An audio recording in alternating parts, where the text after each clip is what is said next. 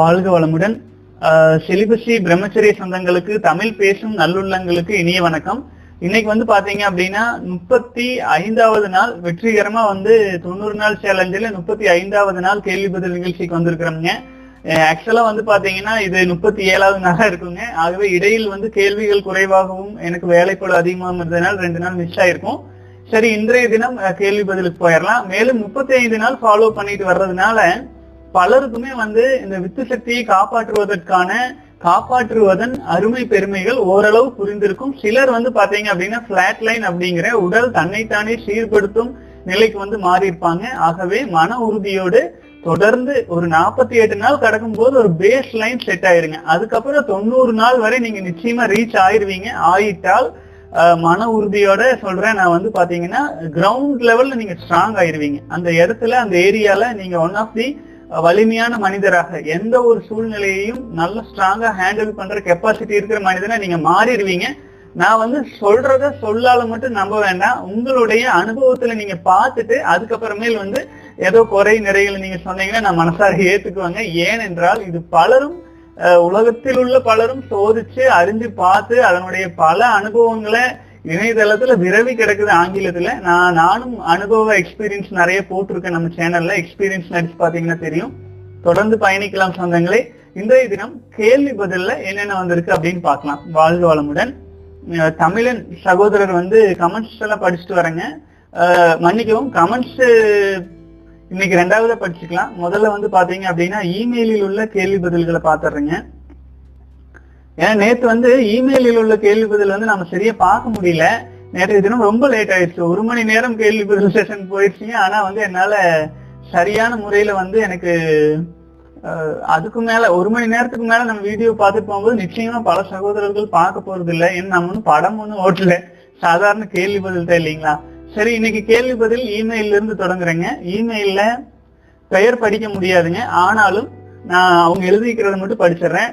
அண்ணா, நான் 44 நாள் டே நோ ஃபேப்ல ஒரு 10 டேஸ் முன்னாடியில பெனிஃபிட் தெரிஞ்சது, இப்ப தெரிய மாட்டேங்குது. பெனிஃபிட்ஸ் ஏன் தெரியவில்லை? வாழ்க வளமுடன். சகோதரரே, ஆரம்ப கட்டத்துல நான் பலமுறை சொன்ன மாதிரிதான், ஆரம்ப கட்டத்துல வந்து ஒரு 10-15 நாட்கள் வரை வந்துங்க உடல் வந்து தன்னைத்தானே சரி செஞ்சுக்கிற எந்த வேலையிலுமே இறங்காதுங்க. ஏன்னா அது வந்து தனக்கு வந்து வித்து சக்தி சேவ் ஆயிட்டு இருக்கும் பொழுது வீணாகும் எனர்ஜி வந்து அப்படியே வீணாயிட்டு இருக்கும். ஆனாலும் எனர்ஜி வந்துட்டே இருக்கும். எனர்ஜி ஓரளவு எப்போதும் போல் வீணானாலும் வித்து சக்தி காப்பாற்றும் எனர்ஜி அப்படியே இருக்கும், செலவாகாம. அதனால நமக்கு வந்து ஒரு 10-15 நாள் நல்ல ஒரு பூஸ்டிங்கா தெரியும்.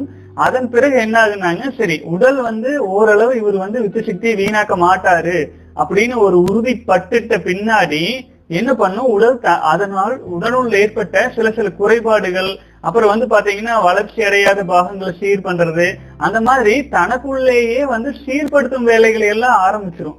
அந்த மாதிரி ஆரம்பிச்சு அது சீராக ஒரு 5-10 நாள் முதல் ஒரு சிலருக்கு 3 மாதம் வரையே கூட அந்த பிளாட் லைன் எடுத்துட்டு போகுங்க. காரணம் என்னன்னு கேட்டீங்கன்னா நீங்க எவ்வளவு தூரம் வித்து சக்தி வீணாக்கி டேமேஜ் பண்ணிருக்கீங்கிறத பொறுத்து.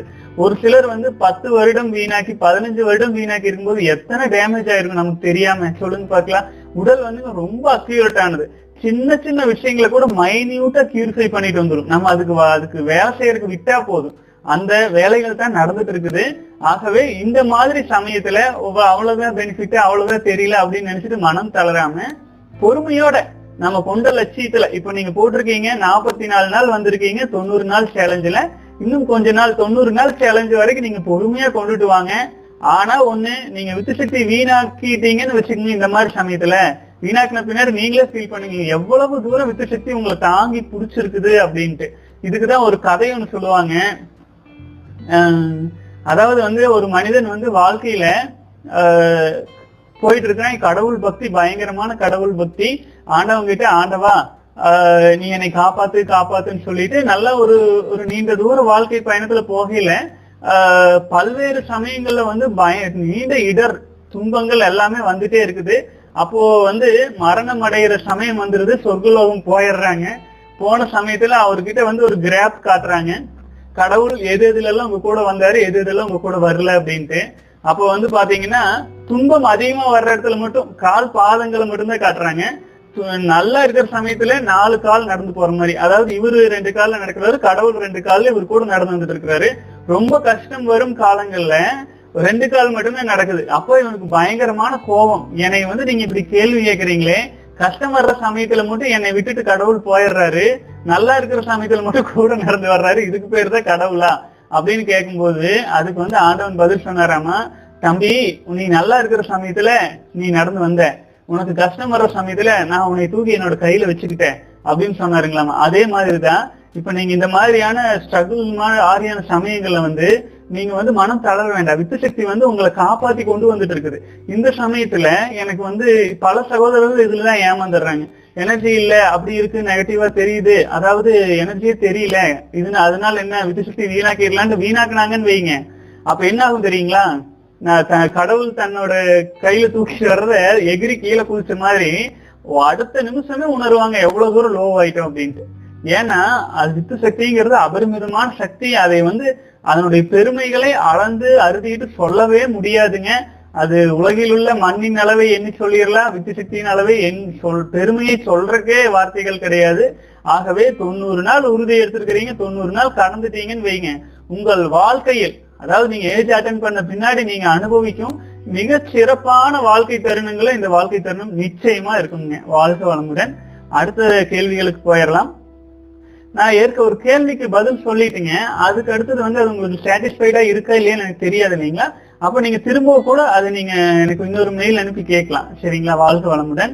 அடுத்தது செந்தில்குமார், ஐயோ சாரி பெயர் படிக்க கூடாது, ஆகவே அந்த கேள்வியை விட்டுட்டு அடுத்த கேள்விக்கு போயிடுறேங்க. இவரோட கேள்வி அப்புறம் வந்துக்கலாங்க. இன்னொரு சகோதரர் வந்து எனக்கு ஒரு ஸ்கிரீன்ஷாட் அனுப்பிக்கிறாரு. ப்ரோ ஒரு டவுட், ஐ எம் ஆன் 9 9வது நாள் இருக்கீங்க. காலையில எனக்கு வெட் ட்ரீம்ஸ் வந்துச்சு, எனக்கு லீக் ஆயிருக்கு, உடனே எழுந்து பார்த்து நிறைய தண்ணி மாதிரி இருந்துச்சு. இது உயிர் சக்தியா அல்லது லாக்டோஸா? நான் மறுபடியும் நோஃபேப் ஃபாலோ பண்ணா டே 1ல இருந்து ஸ்டார்ட் பண்ணணுமா இல்ல டே 9ல இருந்து ஸ்டார்ட் பண்ணணுமா சொல்லுங்க. நம்ம அனுமதி சுய நினைவு இல்லாம உயிர் சக்தி வெளியேறுமா? நம்ம அனுமதி மற்றும் சுய நினைவு இல்லாம உயிர் சக்தி பெரும்பாலும் வெளியேறாது. 99% ஆச்சுங்களா. அந்த 1%க்கான வாய்ப்பு எப்படின்னு தெரியுங்களா, இந்த கனவுகள்ல ரொம்ப உந்துதல் ஏற்பட்டு அந்த உந்துதல் ஏற்படுவதற்கு நம்முடைய உடலும் இணக்கமாயி அந்த ஆக்டிவிட்டிஸ்ல இறங்கிருச்சுன்னு வைங்களேன், அப்போ அது நம்ம நினைவும் இருக்கும், அதனால தெரியும். நம்மளும் ஓகே ரொம்ப உற்சாகமாயி போகட்டும் அப்படின்னு நீங்க டம்ப் கொடுத்துட்டீங்கன்னு வைங்களா போயிடும். ஆனா அந்த அளவுக்கான எக்ஸ்ட்ரீம் கனவுல யாருக்குமே வராது. அதனாலதான் அந்த 1% நான் சொல்றேங்க. மற்ற சமயங்களில் சாதாரணமான சமயங்கள்ல கனவுல வந்து அதுக்கான நீங்க எந்த ஒரு அழுத்தமும் கொடுக்காம இருக்கும் பொழுது அது வெளியேறுவது லாக்டோஸ் திரவம் தான். நீங்க வந்து தண்ணீர் போல நிறைய வெளியேறி இருக்குது அப்படின்னு நீங்க சொல்றதை பார்க்கும்போது நீங்க ஒரு சின்ன வேலை செய்யலாம். அடுத்த 2 நாள் பொறுமையா அப்படியே நீங்க 10 11 கவுண்ட் பண்ணிட்டு வாங்க. உங்களுடைய எனர்ஜி வீக்கா நீங்க லோவா ஃபீல் பண்றீங்க ஒரு 2 நாள் அப்படியே பார்க்கும்போது அப்படின்னா திரும்பவும் 3வது நாள்ல இருந்து ஸ்டார்ட் பண்ணிருங்க. ஏன்னா 2 நாள் நான் பாஸ் சொல்றேன் இல்லைங்களா. அப்படி இல்ல நார்மலா தான் இருக்குது அப்படின்னா 12 13 கொண்டு வந்துருங்க. வாழ்க்கை வளமுடன் சகோதரரே. அடுத்த சகோதரருக்கு கேள்விக்கு போயிடலாங்க.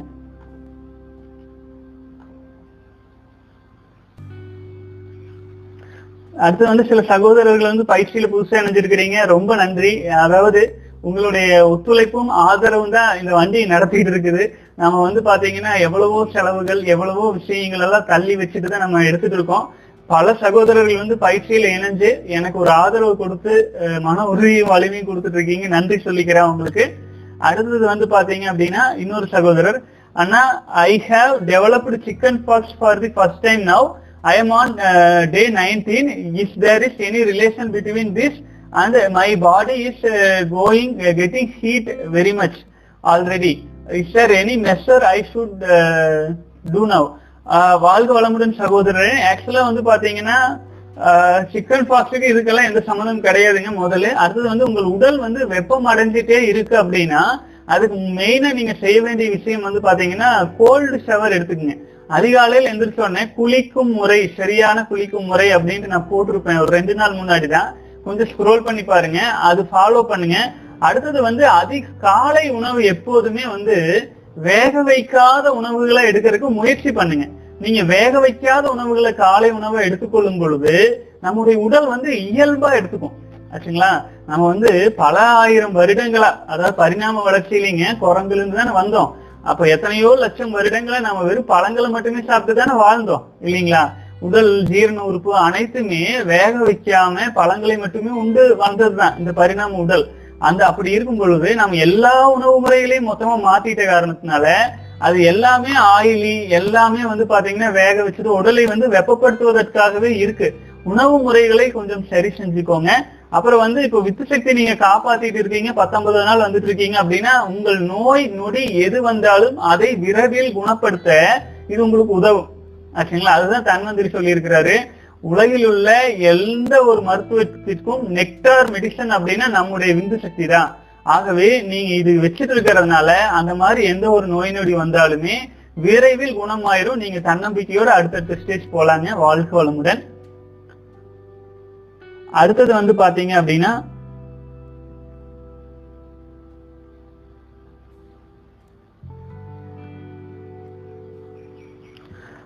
இன்னொரு சகோதரர் வந்து செலிபசி விந்துசக்தி வீணாக்காமல் இருக்கும் பொழுது ஸ்மோக்கிங் லிக்வர் பண்ணலாமான்னு கேட்டிருக்கீங்க. அதற்காக தனியாவே நான் ஒரு நேற்றைய கேள்வி பதில முழுமையா விளக்கம் கொடுத்துருப்பானுங்க. அப்படியே பின்னாடி போய் பாருங்க சகோதரரே. வாழ்க வளமுடன். ஏன்னா அதை நீண்ட நேரம் விளக்கமா கொடுத்துருப்பேன், திரும்பவும் அதே சொல்ல வேண்டாம்னு பார்த்தேன். வாழ்க வளமுடன். அடுத்தது வந்து பிரம்மச்சரியம் ஃபாலோ பண்ணும் பொழுது நான்வெஜ் எடுக்கலாமா? ஆல்சோ நான்வெஜ் சாப்பிடுறது ஓகேவா தப்பா ப்ரோ? தேங்க்யூ. வாழ்க வளமுடன் சகோதரரு. ஆக்சுவலா வந்து பாத்தீங்கன்னா இதுக்கு பதில் எனக்கிட்ட தனிப்பட்ட முறையில கேட்டா அசைவம் வேண்டான்னு நான் சொல்லுவேன். ஆனா உணவு அப்படிங்கிறது வந்து ஒவ்வொருவருடைய பாரம்பரியமா பழக்க வழக்கமா பல்வேறு காலகட்டங்கள்ல வந்திருக்கு. மகாபாரதத்திலேங்க கிருஷ்ணருக்கு வந்து ஒரு முனிவர் கிட்ட போய் அறிவுரை வாங்கறதுக்காக ஒரு முனிவர் சொல்லுவார், நீ போய் இவரை போய் பாரு அப்படின்னு சொன்னோடனே கிருஷ்ணர் வந்து போவார். போய் பார்த்தா அவர் கசாப்பு கடைக்காரர் இருக்கிறாரு ஆச்சுங்களா. அந்த காலத்து முனிவர்கள் எல்லாமே அசைவம் எல்லாம் சாப்பிட்டுருக்காங்க. அதே சமயத்துல அகோரிகள் எல்லாமே அசைவம் சாப்பிட்றவங்க தான். அவங்க எல்லாம் ஞானிகள் இல்லை, சித்திகள் இல்லைன்னு நம்ம சொல்ல முடியாது இல்லைங்களா. அதனால அது வந்து உங்களுடைய உடலுக்கு பாதிப்பு தருதா இல்லையான்னு பாருங்க. உங்களுடைய உடலுக்கு வித்து சக்தியை வீணாக்குவதற்கு உந்துதலாக மாறுது அப்படின்னா தவிர்த்துருங்க. இல்லை என்றால் நீங்கள் எடுத்துக்கொள்ளுங்கள். எடுத்துக்கொள்றது பெரும்பாலும் அவாய்ட் பண்ணிட்டீங்கன்னா நல்லது. ஏனென்றால் அது வந்து உங்களுக்கு உடல்ல வந்து வெப்பத்தை கொடுக்கும் ஆச்சுங்களா. அசைவங்கிறது வெப்பத்தை கொடுக்கும் உடம்புக்கு. உடம்புக்கு வெப்பத்தை கொடுக்கும் போது என்ன ஆகுதுன்னு கேட்டீங்கன்னா நமக்கு வெட்ரிங்ஸ் பிளஸ் அந்த மாதிரி பிரச்சனைகள்லாம் பெரும்பாலும் வர்றதுக்கு உடல் வெப்பம் அதிகமா இருக்கிறதும் ஒரு காரணம்ங்க. அது வந்து அதாவது நல்ல வெப்பம் உள்ள இருக்கிறது இருந்தா பிரச்சனை இல்லை, உடல் இத்தனை டிகிரி செல்சியஸ்ல இருக்கணும்ட்டு. அது அற்று இந்த ஜீரணம் செய்வதற்காகவே உடல் வந்து ரொம்ப எனர்ஜி எடுத்து அது அதனால உடல் வெப்பம் அதிகமாகும் போது அது ஹீட் ஆயிரும். உடம்பு உடல் ஹீட் அதிகமான வித்து சக்தி ரொம்ப நீர்த்த தன்மையாவதற்கு உதவியா இருக்கும். அதனால நீங்கள் உங்கள் உடலில் சோதிச்சு பாத்துக்கங்க. நான் வந்து என்னுடைய உடல்ல அசைவம் எடுக்கும்போது அமிலத்தை ஊற்றியது போல ஃபீலிங் எல்லாம் வருது ஆச்சுங்களா. எனக்கு தான் அது வருதா? அது எல்லாருக்கும் ஒரே மாதிரி இருக்காது இல்லைங்களா. ஆகவே உங்கள் உடலில் நீங்கள் சோதிச்சு பாத்துக்கங்க. அதாவது இதுதான் நல்லது இதுதான் கெட்டது அப்படின்ட்டு என்னோட குருநாதரும் சொன்னது கிடையாதுங்க. நீங்க சாப்பிட்டு பார்த்துட்டு உங்களால் வித்து சக்தியை காப்பாற்ற முடியும் என்றால் நீங்க ஃபாலோ பண்ணுங்க. உங்கள் மனசாட்சியிலேயே நான் அதை விட்டுறேன். வாழ்க வளமுடன்.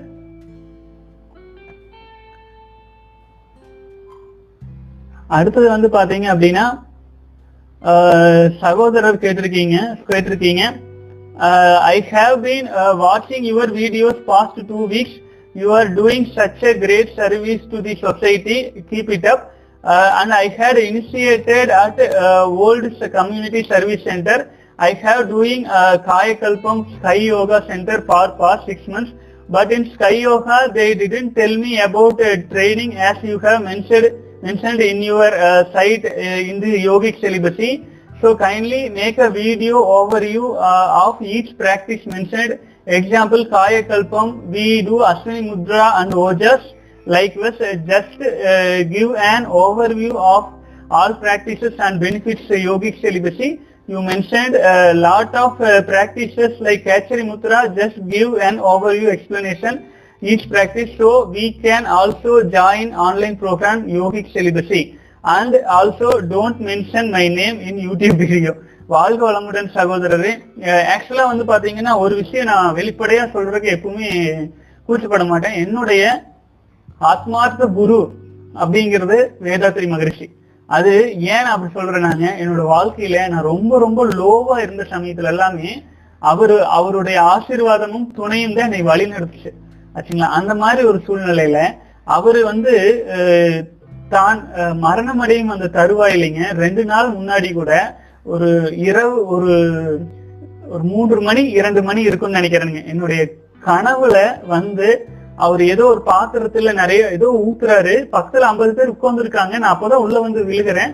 நான் அது போதும் போதும்னு சொல்ல சொல்ல சொல்ல அவரு கொடுத்து என்னை சாப்பிட சொல்றாரு. அது என்னன்னு என்னால உணர முடியல அந்த அளவுக்கு. அப்போ அவரு இதை நான் எல்லார்கிட்டையும் சொல்றேன், வீட்டுல தம்பிக்கிட்ட அம்மா கிட்ட எல்லார்கிட்டையும் சொல்றேன். அவங்க இது ஏதோ ஒரு அர்த்தம் இல்லாம இந்த மாதிரி கனவு வராது அப்படின்ட்டு அவங்க எல்லாம் சொன்னாங்க. சரிட்டு விட்டுட்டோம். அப்புறம் 2-3 நாள் கழிச்சு மகரிஷி காலமானது கேள்விப்பட்டுட்டு தான் உண்மையிலேயே பார்த்தா நமக்கு ஒரு பிரிய விடை கொடுக்கறதுக்காக அந்த மாதிரி பண்ணாரு அப்படின்னு நினைச்சிட்டு, ஒரு மிக சக்தி வாய்ந்த யாருக்கும் ஈடிணையற்ற கிடைத்தற்கரிய ஒரு குரு அப்படிங்கிறது வேதாத்ரி மகரிஷி. விவேகானந்தர் எப்படி ராமகிருஷ்ண பரமஹம்சர அவருடைய வாந்தியை கூட எடுத்து குடிக்கிறதுக்கு தயாரா இருந்தாரோ அதே அளவுக்கு பக்தியோட அவர் மேல நான் அன்பு வச்சிருக்கிறேங்க. அதே சமயத்துல வேதாத்ரி மகரிஷி எனக்கு உணர்த்தியது என்ன அப்படின்னு கேட்டீங்கன்னா, திருமந்திரத்தை நோக்கி செல் அப்படிங்கறத எனக்கு உணர்த்தப்பட்டது. திருமந்திரத்தை நோக்கி செல் அப்படின்னு அவர் சொன்ன அந்த உணர்த்தின அந்த விஷயத்த ஆழ்ந்து ஆழ்ந்து செல்லும் பொழுதுங்க, மகரிஷி அவர்கள் தன்னுடைய 50வது 60வது வயதில் சோதனை செய்து என்னென்ன பயிற்சி முறைகளை மக்களுக்கு கொடுத்தாரோ அதை நான் இதுல கம்பேர் பண்ணி பார்த்து பல்வேறு பயிற்சிகளை ரீவேம்ப் பண்ணி, அதாவது கீகல் எக்ஸசைஸ் சொல்லுவது, அந்த கீகல் எக்ஸசைஸ் அப்படிங்கிறது அஸ்வினி முத்திரையும் சொல்லலாம். அதே மாதிரியே பாத்தீங்க அப்படின்னா நம்ம நரம்பூக்க பயிற்சிகள் சொல்றது கீகல் எக்ஸசைஸுங்க. கேசரி முத்திரை அப்படின்னு சொல்றது நம்முடைய சித்தர்கள் வழியில சொல்லிட்டு வந்தது. அது பாத்தீங்கன்னா, தேங்காய்ப்பால் மாங்காய்ப்பால் உண்டு வாழ்கையில் தேங்காய்ப்பால் எதற்கடி குதம்பாய், தேங்காய்ப்பால் எதற்கடி குதம்பாயின்ட்டு அது சித்தர்கள் சொன்னதுங்க. இந்த 2 பயிற்சிகள், இந்த 3 பயிற்சிகள் எல்லாத்தையுமே இணைச்சு நம்ம காயக்கல்பம் அப்படிங்கிற பயிற்சி அவங்க எடுத்திருப்பாங்க. நம்ம அதை இன்னும் டெப்தா போயிட்டு அதை திருமந்திரத்தில் விந்து ஜெயத்தில் எந்த மாதிரியாக உரைக்கப்பட்டதோ அதை ஆழ்ந்து நம்ம சொல்றோம் ஆச்சுங்களா. இது பவர்ஃபுல்லான பயிற்சிகள் நம்ம விந்து ஜெயத்துல சொல்லி கொடுக்குற பயிற்சி. 1 முறை பயிற்சி செய்தால் 6 மாத உண்மையிலேயே 6 மாத தவம் செய்ததுக்கு இணையாக இருக்கும். காயக்கல்பம் பயிற்சி எடுக்கும்போது அப்படி சொல்லுவாங்க, ஆனா நான் அந்த மாதிரி ஆழ்ந்து உணரவில்லை. விந்து ஜெயம் பயிற்சியை நான் அதை ரீவேம் பண்ணி அதற்கு தகுந்தாற் போல திருமந்திரத்தில் உள்ளது உள்ளபடி அப்படியே பயிற்சியா மாற்றி நம்ம கொடுக்குறோம் பயிற்சி இல்லைங்க. ஆகவே ஏற்கனவே நீங்க பயிற்சி எடுத்திருந்தீங்கன்னா மிக சிறப்பு. இது இன்னும் தெளிவா உங்களுக்கு புரியும். அவ்வளவுதான் வைங்களேன். வாழ்க வளமுடன். அது பாத்தீங்கன்னா பயிற்சிகள் கற்றுக்கொள்வது அப்படிங்கிறது வாழ்க்கையில முடிவே கிடையாது ஆச்சுங்களா. ஒரு விஷயம் ஒரு ஸ்டேஜ், நாங்களாம் ஒரு ஸ்டேஜ் ஒரு ஸ்டேஜ் எல்லாமே பார்த்து தான் அதை ஒருங்கிணைச்சு பயிற்சி முறையா மாத்தி கொடுக்குதுங்க. நீங்க நல்ல விஷயங்களை எங்க இருந்தாலும் கத்துக்கிறது தெரிஞ்சுக்கிறது உங்களுதான் நீங்க மாத்திக்கிறது. அது எப்போதுமே நல்லதுதான். வாழ்க்கை வளமுடன். நீங்க ஏற்கனவே செஞ்சு கொண்டு இருந்தீங்கனாலும் தொடர்ந்து செஞ்சுட்டு இருங்க. அப்புறம் 90 நாள் 108 நாள் நீங்க முதல்ல வித்துசக்தியை காப்பாத்தி ஒரு கண்டெயின் பண்ணிட்டு அதுக்கப்புறமேல் இந்த பயிற்சிகள்ல நீங்க கலந்துக்கிறீங்க அப்படின்னா இன்னும் நல்ல எஃபெக்டா இருக்கும். இல்லை காயக்கல்ப பயிற்சியே மகரிஷி சொல்லி கொடுத்த பயிற்சியையே நீங்க வித்து சக்தியை வீணாக்காது காத்து கொண்டே இருந்து கொண்டு நீங்க தொடர்ந்து செஞ்சுட்டு இருந்தீங்கன்னாலும் நல்லதுதான் பயக்கும் ஆச்சுங்களா. எதுவுமே நன்மை தீமை அப்படிங்கிறது நம்ம மனசுல இருக்கு. இது கொஞ்சம் பவர்ஃபுல் அதிகமான பயிற்சி, அவ்வளவுதான். அதுதான் வித்தியாசம். வழிமுறைகள் கிட்டத்தட்ட ஒரே வழியில போகும். ஏன்னு கேட்டீங்கன்னா, உண்மை அப்படிங்கிறது உண்மை ஒண்ணுதான் ஆச்சுங்களா. அதுக்கு 2 வழி சொல்ல முடியாது. மனுஷனுக்கு இருக்கிற முதுகெலும்பு ஒண்ணுதான், ஒரே தொண்டைதான், ஒரே உடல் தான். அது பயிற்சிகள் ஒரு மாதிரிதான் வரும். ஆனாலும் அதை பாத்தீங்கன்னா மேலும் மேலும் அடுத்த ஸ்டேஜ். இப்ப நான் பாத்தீங்கன்னா எனக்கு ஒரு 10 வயசு பையன் வச்சுக்கோங்க, மகரிஷி ஒரு 80 வயசு அனுபவத்திலே எல்லாத்திலையும். நான் என்னுடைய பார்வையில் நான் பார்க்கல, என்னுடைய குருவாக தந்தையாக வருத்தி கொண்ட வேதாத்ரி மகரிஷின் தோளின் மேல் அமர்ந்து நான் பயிற்சிகளை பார்த்து நான் சொல்லும் பொழுது அவரு பாக்குற தூரத்தை விட கொஞ்சம் அதிகமா எனக்கு தெரிஞ்சிருக்கு இல்லைங்களா. அதுதான் நான் திருமந்திரத்தை நோக்கி செல்ல சொல்லி அவர் சொன்னதுனால இதுல சில மாற்றங்கள் செஞ்சு அதை நம்ம பயிற்சி முறைகளா வடிவமைச்சிருக்குதுங்க. ஆகவே நீங்க ஜாயின் பண்ணி பாருங்க, உங்களுக்கே வித்தியாசம் தெரியும். வாழ்க வளமுடன். அடுத்தது பாத்தீங்க அப்படின்னா இமெயிலில் வந்து கேள்வி பதில் ஒரே நிமிஷம் பாத்துடலாங்க. டவுட்ஸ் அபவுட் இன்னொரு சகோதரர் கேட்டிருக்காரு. I M 24 years old guy, Kanyakumari district. I am masturbating since 15 years. I decided to stop, but I cannot. Then at May 22, after seeing your video, I stopped masturbating for 11 days, but I relapsed on next 2 days. After that, I started nofap and counting for 14 days till today. During 14 days, I have thinking about become lifetime Brahmacharya. I made this decision because I am seeing many problems in my relatives' house. The main root of the problem is that the wives are not respecting their husbands' parents. They are not treating their husbands' parents like their own. They are kind of selfish towards them. I am not saying that all women are like that, but I know some women are like them. According to me, parents first, others next, others rest. I think that is that if I marry, I may get this type of girl and see my parents suffer. I don't want that, so I made my decision that I would not marry. I would not even think of a girl in love or lust way. I told my parents and 3 of my friends about this.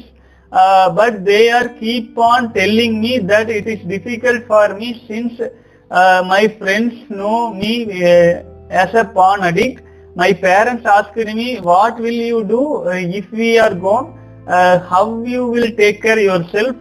Being so I began to think hard about it and come up with an idea. Even though I don't have any skills, I have little helping mentality. I decided that I have to look after the elders who are abandoned by their children. I decided to sacrifice my life for the evil of being well-being of elders. But I am middle class guy. I don't have enough money, so I planned to work till my 40 years old, looking after my parents and then start my services. Even though I am a Christian and I am fond of Mahabharata, especially the characters such as Bhishma, Vidurar and Karna, I wanted to live like them. This is my life plan. Sometimes I feel little confused about Brahmacharya decision, so I requesting you to give some advice for me, Anna. Please don't brainwash me to throw my Brahmacharya decision. Okay. வாழ்வு வளமுடன் சகோதரே, முதல்ல வந்து நான் உங்களுக்கு ஒரு வாழ்த்துக்களையும் நன்றியும் தெரிவிச்சுக்கிறேங்க. அதாவது நீங்க 24 வயதுல இவ்வளவு ஒரு தெளிவான ஒரு முடிவு, இது வந்து ஸ்பாய்லர் ஃபார் கேர்ள்ஸ் ஆச்சுங்களா. இது தமிழ் அவர் என்ன சொன்னாருன்னு சொல்லிடுறேன். 24 வயதான இந்த சகோதரர் தன்னுடைய வீட்டின் பக்கத்தில் அல்லது சொந்தக்காரர்கள் வீட்டில் வாழ்க்கை துணையாக வந்த பெண் தன்னுடைய அந்த கணவனின் தாய் தந்தையரை வந்து 3வது ஆள்களா நினைச்சு இவங்களை வந்து அவாய்ட் பண்ணி ஹர்ட் பண்ணி பல்வேறு துன்புறுத்தலுக்கு ஆளாக்குனதுனால இந்த மனிதர், இந்த சகோதரர் வந்து திருமணமே வேண்டாம், வாழ்க்கையே வேண்டான்னு ஒரு முடிவெடுத்து இந்த மாதிரி பிரம்மச்சரிய வாழ்க்கையை தேர்ந்தெடுத்துக்கலாம் அப்படின்ட்டு ஒரு முடிவுக்கு வந்திருக்கிறார். நான் தயவு செஞ்சு கேட்கிற பெண்கள் கிட்ட இதெல்லாம் நீங்க பாப்பீங்களான்னு எனக்கு தெரியல. ஒரே ஒரு கேள்வி, உங்களுக்கு அறிவில்ல கல்யாணம் முடிச்சு வரீங்க, உங்களுக்காக இப்ப 25 வருஷம் 30 வருஷம் ஒரு பையனை பெற்று வளர்த்தி ஆளாக்கி சோலூட்டி பாராட்டி என்னென்னவோ பண்ணி வளர்த்துறாங்க. நீங்க வந்து வாழ்க்கை துணைய வந்து சேர்றீங்க. நீங்க வந்து சேர்ந்த குடும்பத்துக்கு உண்மையா நேர்மையா நியாயமா வாழணுமா இல்லையா? போய் நீங்க என்ன வாழ்க்கை வாழ்றீங்க? இதெல்லாம் என்ன இது சொல்லுங்க. உங்க அம்மா அப்பா வீட்லயே இருந்து அப்படியே வாழ்ந்து போய் தொலைலாம்ல, எதுக்கு இன்னொரு குடும்பத்து வாழ்க்கையை கெடுக்கிறீங்க? இந்த மாதிரி பலரும் பாதிக்கப்பட்டிருக்காங்க. இந்த சகோதரர் சொல்லியிருக்கிறார், யாரும் கேட்கறது இல்ல பெண்கள் கிட்ட. பெண்களை பெற்றவங்களுக்கு நான் கேள்வி கேட்கிறேன், கல்யாணம் முடிச்சு கொடுத்தோன்னு உனக்கு என்ன வேலைங்க? தெரியாம தான் கேட்கிறேன். கல்யாணம் முடிச்சு கொடுத்துட்டீங்க, அதுக்கப்புறம் பிள்ளை வாழ விட்டா தான் அது எப்படா வீட்டுக்கு வருவா, எப்படா நம்ம பார்க்கலாம். இந்த விட்டுருங்க. அந்த காலத்துல நம்ம முன்னோர்கள் ஃபாலோ பண்ணது எப்பேற்பட்ட விஷயம். பிள்ளைய கல்யாணம் முடிச்சு கொடுத்தா அந்த புள்ள வாழணும்னு சொல்லிட்டு ஒவ்வொருத்தரும் அவ்வளவு தூரம் அடுத்த வாழ்க்கை பார்க்க ஆரம்பிச்சிருவாங்க. பெண் கல்யாணம் முடிச்சு கொடுத்த உடனே அடுத்த வீட்டில் வாழ வேண்டிய பெண், அங்க போற பெண்ணு தன்னுடைய மாமனார் மாமியாரைத்தான் தாய் தந்தையரை வரிச்சுக்கணும். ஏனென்றால் அவர்கள் அனைத்தையும் இந்த பெண்ணுக்காகத்தான் செய்ய போறாங்க. அந்த சமயத்துல அவங்க ஒரு பொசசிவ்னஸ்ல கொஞ்சம் அப்படி இப்படி இருந்தாலுமே நாளைக்கு எல்லாத்தையும் ஆண்டு அனுபவிக்க போறது இந்த பெண் தான். அது ஏன் புரிய மாட்டேங்குது? ஏன் அதாவதுங்க அந்த காலத்துல நம்முடைய முன்னோர்கள்லாம் வந்து ஒரு வாழ்க்கை துணையை வந்து திருமணம் செஞ்சு கூட்டிட்டு வர்றாங்க அப்படின்னா எதுக்கு உதாரணமா சொல்லுவாங்க தெரியுங்களா? நெல் கதிர் நாத்து நெட்டு அதை எடுத்து கொண்டு போய் இன்னொரு இடத்துல வச்சா அது வந்து வளரும், கரெக்டுங்களா? அப்போ நாத்து வர்றது ஒரு இடம், நெல்லா வளர்றது இன்னொரு இடம். அப்ப நெல்லா வளர்ற இடத்துல இருக்கிற செடிய புடுங்கி புடுங்கி பிறந்துட்டு கொண்டு போயிட்டு இருந்தீங்கன்னா எப்படி அது வளரும்? அதோட வாழ்க்கையும் எடுத்து இந்த பெண்ணை பெற்றவங்க இவங்க வாழ்க்கையும் எடுத்து பெண்ணை பெற்றவர்களுக்கு அறிவு குருடாயிட்டு வருது. இப்பெல்லாம் பெண் மேல வந்து எப்போதுமே 21 வயசு 25 வயசு வரைக்கும் போற்றி சீராட்டி பாராட்டித்தான் வளர்த்தணும். கல்யாண மூச்சு கொடுத்த உடனே அதுக்கு ஆப்போசிட்டா திரும்பிடணும் ஆச்சுங்களா? அப்போதான் அந்த பெண் கணவர் வீட்டுல நல்லா வாழ்வாங்க. எப்ப பார்த்தாலும் புசு புசுன்னு அந்த பெண்களை வந்து போன்ல அதுல இதுல பேசி பேசி தனியா வந்துரு, அவன் இங்க கூட்டிட்டு வந்துரு, எங்க வீட்டுக்கு கூட்டிட்டு வந்துரு, நம்ம வீட்டு பக்கத்துல கூட்டிட்டு வந்துரு, என்ன நினைச்சிட்டு பேசிட்டு இருக்கீங்க, என்ன பண்ணிட்டு இருக்கீங்க? ஒரு ஆணின் திருமணம் மூச்சு கொடுத்து அந்த பையனோட வித்து சக்தி எல்லாம் உறிஞ்சிறதோட இல்லாம வாழ்க்கையின் தேர்த்திகளை சீரழிக்கிறீங்க. அந்த பெற்றவங்க என்ன பாவம் செஞ்சாங்க? பையனை பெற்றவங்க இந்த தலைமுறையில ரொம்ப பாவம், ரொம்ப பாவம். அது பலருமே அதை அனுபவிச்சுட்டுங்க. நிறைய பக்கம் இதுதான் நடந்துட்டு இருக்கு. நான் வக்கீல் எல்லாம் நிறைய ஃப்ரெண்ட்ஸ் இருக்காங்க, இதே கேஸ் தான். எப்ப பார்த்தாலும் பெண்ணோட வாழ்க்கையில இன்டர்ஃபியர் ஆயிடுறது. நல்லா இருக்கிற பசங்களுக்கு இந்த மாதிரியே தான் வந்து சேர்றாங்க, மோசமா இருக்கிற பசங்களுக்கு வந்து நல்ல பெண்கள் போறாங்க. வாழ்க்கையே வாழ்றதுக்கே ஒரு பிடிப்பு இல்லாம போயிடும். பெண்கள் வந்து இங்க வந்து ஆண்கள் வீட்டுல வந்துட்டு தன்னோட கணவனை இழுத்துட்டு போற மாதிரி திட்டம் போடுறது. அதுக்கு இன்னொரு காரணம் என்ன தெரியுங்களா? பெண்களுக்கு வந்து சொத்துரிமை அப்படிங்கிற பிறந்த வீட்டுல வந்து அது கொடுக்கறது. அதை வந்து ஆண்மகனா இருக்கிறவன் வேண்டான்னு சொல்ல தெரியும் ஆச்சுங்களா? அது பெரிய தப்பு பண்ணிடுறாங்க ஆண்கள். பெண்களுக்கு சம உரிமை இருக்குது, அப்புறம் என்ன நீ அதுல கொஞ்சம் வாங்கிக்கலாம், அதுல கொஞ்சம் ரைட்ஸ் வாங்கிக்குவா, அது பண்ணிட்டு அது தவறு.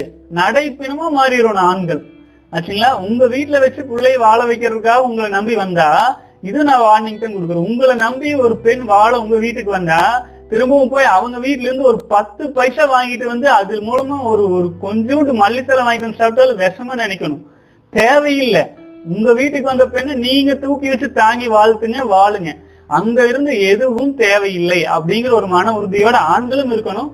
பெண்களும் புகுந்த வீட்டுக்குன்னு வந்துட்டா இங்க இருக்கிறவங்கள நீங்க கொஞ்ச நாள் கவனிச்சுக்கோங்களேன். ஏன்னா பையனை இவ்வளவு தூரம் வளர்த்தி கொடுத்துருக்குறாங்க, அவங்கள நீங்க எவ்வளவு தூரம் கவனிச்சுக்கிறீங்களோ அதுதான் உங்களோட கடைசி வாழ்க்கை பெண்களுக்கு ஆச்சுங்களா? மாமனார் மாமியார் எவ்வளவு தூரம் நீங்க கவனிச்சுக்கிறீங்களோ அதுதான் உங்களுடைய கடைசி வாழ்க்கை. உங்க வாழ்க்கையை வந்து நீங்க மாமனார் மாமியார் எப்படி கவனிச்சுக்கிறீங்கிறத பொறுத்து. பாவம் வந்து வினை விதைத்தவன் வினை இருப்பான் ஆச்சுங்களா? நீங்க விதைக்கிற விதை மாமனார் மாமியார் நீங்க கவனிச்சதுலதான் உங்களுடைய எதிர்காலமே இருக்கு. இல்லைன்னா சீரழிஞ்சு சின்னப்பட்டு போயிருவீங்க, பல கல்யாணங்கள் தாண்டி போவீங்க ஆச்சுங்களா? அது தடையே இல்லை. ஆண்களும் அப்படித்தான். பெண்கள் வீட்டுல இருந்து காசு வரும், பொருள் வரும், அது வாங்கிக்கலாம் இது வாங்கிக்கலாம்னு பெருமை பேசிட்டு பையனை பெற்றவங்க தெரிஞ்சாங்க அப்படின்னா அவங்களுக்கும் நிம்மதி இல்லை வாழ்க்கையில. அப்பதைக்கு பெருமை பேசிக்கலாம், ஆனா பின்னாடி நிம்மதி இருக்காது. பிள்ளை கொடுத்தவங்க பிள்ளை வாழ விடணும், பையனை பெற்றவங்க பொண்ணு வீட்டுல இருந்து அதை எதிர்பார்க்கற நிறுத்தணும். எல்லாமே எல்லாமே ஒரு கம்யூனிட்டி, ஒரு கலாச்சாரம், ஒரு கட்டுப்பாடு, ஒரு பண்பாடு எல்லாமே இருந்தது. இப்ப அதெல்லாம் இருக்குதா சொல்லுங்க? ஒவ்வொன்னா குலையுது பாருங்க. பிரம்மச்சரியத்தை விட்டதுல ஆரம்பிச்சது ஒவ்வொரு இடத்துலயும் குழஞ்சு இந்த அலோபி கலாச்சாரமா கொண்டு வந்து நின்னாச்சு ஆச்சுங்களா? வெளிநாட்டு கலாச்சாரத்துல வந்து நிறுத்தியாச்சு. இப்ப பசங்களுக்கு என்ன தோணுது பாருங்க. ஜப்பான்ல இப்படித்தான் கல்யாணமே வேண்டான்னு முடிவு பண்ணிட்டாங்க பசங்க. முக்காவாசி குழந்தைகளுக்கான தேவையே இல்லை. பசங்க வந்து கல்யாணமே வேண்டாங்கிறாங்களாம். எனக்கு இன்டர்நெட் இருக்குது, காம உணர்வுகளை தீர்த்துக்கிறதுக்கு வந்து பொம்மைகள் விற்கிறாங்களாம், அங்க பெண் மாதிரியே இருக்குதுங்களாம், கூட்டிட்டு வந்து வச்சுக்கிறாங்க. ஏதோ நம்ம சொன்ன வயசு கேட்க நம்ம கூடவே இருக்குன்ட்டு எப்படி ஆயிப்போச்சு பாருங்க உலகம். ஆகவே பெண்களை பெற்றவர்கள் புரிஞ்சுக்கணும், பையனை பெற்றவங்களும் சில விஷயங்களை வந்து புரிஞ்சுக்கிட்டு நம்மளை நம்பி வாழ வந்திருக்கிற அந்த பொண்ணு குறை சொல்லக்கூடாது, நம்ம பொண்ணா பாக்கணும் அப்படிங்கிற ஒரு தெளிவு வரணும். அந்த வீட்டுல ஒரு கணவருக்கு இன்னொரு தங்கச்சியோ அக்காவோ இருந்துட்டா போதும். இந்த பொண்ணை போட்டு 3ஆம் தரமா நினைச்சு நடத்துறது, அப்ப இந்த பொண்ணுக்கு என்ன நினைக்கும், என்ன இருந்தாலும் நம்ம வீடு மாதிரி இருக்குமா அப்படின்ட்டு அங்க போக கவனம். ஆகவே இந்த மாதிரி பல்வேறு சிக்கல்கள் ஒவ்வொரு வீட்டிலயும் ஒவ்வொரு வாழ்க்கையை பார்த்தா இருக்கதான் செய்யுதுங்க. ஆகவே அதை பெருசா நினைச்சிட்டு நம்ம வாழ்க்கையும் அப்படித்தான் ஆயிரும்னு நினைக்க வேண்டாம். தனிமையா வாழ்ற வாழ்க்கை ஒரு மிகவும் கஷ்டமான வாழ்க்கைங்க. அது அனுபவிக்காம நான் சொல்றேன்னு நினைக்க வேண்டாம். அதை அனுபவிச்சிருக்கிறேன் நானு. தனிமைங்கிறது ஒரு மிகப்பெரிய கொடுமைங்க. அதுக்கு ஒரு சொல்யூஷன் நீங்க ஃபைண்ட் அவுட் உண்மையிலேயே பண்ணிருக்கீங்க. நீங்க உங்களுக்கு டைம் இருக்கு இல்லைங்களா? நீங்க 40 வயசு வரைக்கும் வேலை செஞ்சு அதுக்கப்புறமேல உங்க தாய் தந்தையர்கள் காலம் முடிந்த பிறகு சர்வீஸ் மாதிரி பண்ற மாதிரின்ட்டு தாராளமா பண்ணுங்க ஆச்சுங்களா. அதுல எந்த குறையும் இல்லை. நீங்க போற வழியில உங்களுடைய ஒத்த எண்ணங்களோட உங்களை மாதிரியே நல்ல பழக்க வழக்கங்களோட இருக்கிற யாராச்சும் துணையா வரணும்னு சொன்னா சேர்த்திக்குங்க, கூட்டிட்டு போங்க உங்க கூட துணைக்கு, தவறு இல்லை. ஆனா அது வரைக்கும் நீங்க வித்து சக்தியை வீணாக்கிறாதீங்க. பிரம்மச்சரியத்தை விட்டுற வேண்டாம், கடைபிடிச்சிட்டே வாங்க. அதுல இருந்து தப்பாயிருக்கு சொல்லுங்க பாக்கலாம். அது நமக்குள்ள இருக்கிற விஷயம் ஆச்சுங்களா. ஆகவே நீங்க பிரம்மச்சரிய வாழ்க்கை நீங்க எதுவுமே நினைக்க வேண்டியதில்லை. 24 வயசு பையன் நீங்க கண்டிப்பா ஒரு 30, 32 வயசு வரைக்கும் நீங்க வித்து சக்தியை காப்பாத்திக்குவாங்க. எவ்வளவு சக்தி உங்களுக்கு கிடைக்கும். நீங்க உங்க வாழ்க்கையின் தெளிவு உங்களுக்கு தகுந்த மாதிரி உங்களுக்கு வாழ்க்கை துணை வந்தா ஏத்துக்குங்க. இல்லைன்னா பிரம்மச்சரிய வாழ்க்கையிலேயே போயிட்டே இருக்கலாம். என்ன கேட்டு போச்சு சொல்லுங்க? நமக்கு நீங்க கோடி கோடியா சொத்து இருக்குதா வாரிசு கொடுத்துட்டு போகணுங்கிறதுக்கு? அதே இப்ப தேவையில்லைங்க. எல்லாமே எதை எடுத்துட்டு போறோம்? எல்லா அரசாங்கத்துக்கு கோயில் குளத்துக்குன்ட்டு அந்த காலத்துல எழுதி வச்சுட்டு போயிடுவாங்க. வாரிசுக்கு நல்லா வந்தா வச்சுக்குவாங்க, இல்லைன்னா கோயில் குளத்துக்கு நல்ல காரியங்களுக்கும் கொடுத்துட்டு போறதுதானுங்க. ஆகவே உங்க வாழ்க்கையை நீங்க டிசைட் பண்ண வேண்டியது இல்லை இப்ப இருந்து. ஆனா ஒரு விஷயத்த நீங்க டிசைட் பண்ண முடியும், வித்து சக்தி வீணாக்கவே போறது இல்லை அப்படிங்கிறதுல. சோ அதுல உறுதியே இருங்க. அப்புறம் அதுக்கப்புறம் ஆண்டவன் இருக்கா இல்லைங்களா? எல்லாத்துக்கும் மேல ஒருத்தர் இருக்கான். நம்ம வாழ்க்கை அது கல்லுக்குள் இருக்கும் தேரைக்கும் உணவு வச்சான் ஆண்டவன் அப்படின்னு சொல்லுவாங்க இல்லைங்களா? ஆகவே நமக்கு எப்படிப்பட்ட ஒரு வாழ்க்கை, எதிர்காலம், எந்த சூழ்நிலை அப்படிங்கிறது அது தானாகவே முடிவெடுத்து நடந்து வந்துட்டே இருக்கும். இதுல நம்ம செய்யறது நம்முடைய கேட்டகரியை உயர்த்திக்கிறது. வித்து சக்தி வீணாக்காம இருக்கிறதுங்கிறது ஒரு நல்ல ஒரு ஹைஜீன், ஒரு ஹை எண்ட் கேட்டகரி. அந்த கேட்டகரிக்கு உங்களை நீங்க உயர்த்தி வச்சுக்கிட்டீங்கன்னா ஒரு 6 வருஷம் 8 வருஷம் எல்லாம் இப்ப இருந்து நீங்க வித்து சக்தியை காப்பாத்திட்டு வந்தீங்கன்னா உங்களால அச்சீவ் பண்ண முடியாதது எதுவுமே இல்லைங்கிற மாதிரி வந்துடும். சோ இதுல மதம்ங்கிறது ஒரு விஷயமே கிடையாதுங்க. எல்லாருமே மனிதர்கள் தானே சொல்லுங்க பாக்கலாம். எல்லாரும் மனிதர்கள், எல்லாருக்கும் வித்து சக்தி இருக்குது, எல்லா வித்து சக்தியிலையும் உயிரணுக்கள் தான் இருக்குது. ஆகவே நம்ம இதுதான் அதுதான் நினைக்கவே வேண்டாங்க. உங்களுடைய உயிர் சக்தியை காப்பாத்திக்கிறதுக்கு நீங்க முழு முயற்சி எடுங்க. பெண்கள் இந்த காலத்துல பெரும்பாலும் அந்த மாதிரி இருக்காங்க. அதனால பலரும் பாதிக்கப்பட்டு இருக்கிறாங்க. அது இதுக்காக வெளிநாடுகள்ல மெக்டோ மூவ்மெண்ட்னு ஒண்ணு இருக்குதுங்க, men going on their way அப்படின்ட்டு. போன வீடியோல நான் அதான் போட்டிருந்தேன். அதாவது பெண்களுக்குள்ள கண்டுக்கிறதே இல்லை ஆக்சுவலா. ஏனென்றால் சுயநலம். முதல்ல அன்னை அப்படிங்கிறது அவ்வளோ ஒரு இதா பார்த்தாங்க. இப்ப வர பெண்கள் அன்னையா இருக்க மாட்டேங்கிறாங்க. தன்னுடைய குழந்தைகளுக்கு அளவா இருக்காங்க. ஆனா தன்னுடைய கணவனார் குடும்பங்களை மதிக்கிறதே இல்லை. பெரும்பாலும் அந்த மாதிரி சேர்ந்துடுறாங்க. நல்ல நல்ல குடும்பங்களுக்கு அந்த குடும்பமே சீரழியுது. அது நல்லா ஒரு இங்க கோயம்புத்தூருங்கிறனால இங்க ஒரு தோட்டத்துல ஒரு ஐயங்கிட்ட போய் பேசிட்டு இருந்தேன். அவர் அதான் சொல்றாரு, அவங்களுக்கு 3 தங்கச்சி, ஒரே ஒரு பையன் ஆக்சுவலா. ஒரே பையன், அந்த பையனை வளர்த்துறாங்க. அப்புறம் பொண்ணு ஓரளவுக்கு ஸ்மார்ட்டா இருக்குங்கிறதுக்காக அந்த பெண்ணு பெரிய வசதி எல்லாம் இல்லை. இந்த பையனுக்கு தோட்டம் இருக்கு, துறவு இருக்குது, அவங்க அப்பா சம்பாதிச்சிருக்கிறாரு, எல்லாம் பண்ணிருக்கிறாரு. இவங்க பார்த்து கல்யாணம் பண்ணி கூட்டிட்டு வந்துட்டாங்க. கல்யாணம் பண்ணி கூட்டிட்டு வந்த பொண்ணு கணவர் பேச கேட்கணும்ல, கணவர் பேச்செல்லாம் கேட்கறது கிடையாது.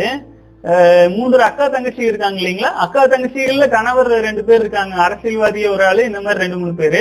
அந்த பெண்ணும் பெண் வீட்டுல இருக்கிறவங்களுமே அந்த ஆள் பேச்ச கேட்டுட்டு பொண்ணு பிரிச்சு கூட்டிட்டு போய் வச்சுட்டு சொத்துக்கு கேஸ் போடுறாங்க. சொத்துக்கு என்ன உரிமை இருக்கு? என்ன உரிமை இருக்கு? தாலி கட்டிட்டு வந்துட்டா என்ன வந்துடும் உங்களுக்கு சொல்லுங்க? அரசாங்கம் சட்ட திட்டங்கள்லாம் இருக்கட்டும், நியாய தர்மம்னு ஒண்ணு இருக்குல்ல. ஆகவே நீங்க பெண்களும் திருந்திக்கணும். ஆண்களும் பாத்தீங்கன்னா இந்த மாதிரி பலரும் மாறிட்டு வராங்க. தெளிவா இருக்கிற ஆண்கள் எல்லாமே திருமணம் தேவையா அப்படிங்கிற நிலைமைக்கு போயிட்டு இருக்கிறாங்க. அதை தடுத்து நிறுத்த வேண்டியது பெண்களோட கடமை. பெண் உரிமைங்கிறது அளவுக்கு மீறி போயிடக்கூடாது ஆச்சுங்களா. பெண்கள் தான் குழந்தை பெற்று கொடுத்தாகணும். அரசியல அதையுமே விட்டுருவீங்க இப்படி போயிட்டு இருக்கிறத பார்த்தா. ஆகவே நான் யாரையும் கஷ்டப்படுத்தோன்னு சொல்லிங்க, நடந்துட்டு இருக்கிறத சொல்லிட்டு இருக்கிறேன். நல்ல விஷயமா இருந்து மட்டும் எடுத்துக்கங்க. தவறான விஷயம் நான் சொல்லியிருந்தேன்னா விட்டுருங்க. வாழ்க வளமுடன். அடுத்த கேள்விக்கு போயிடலாம்.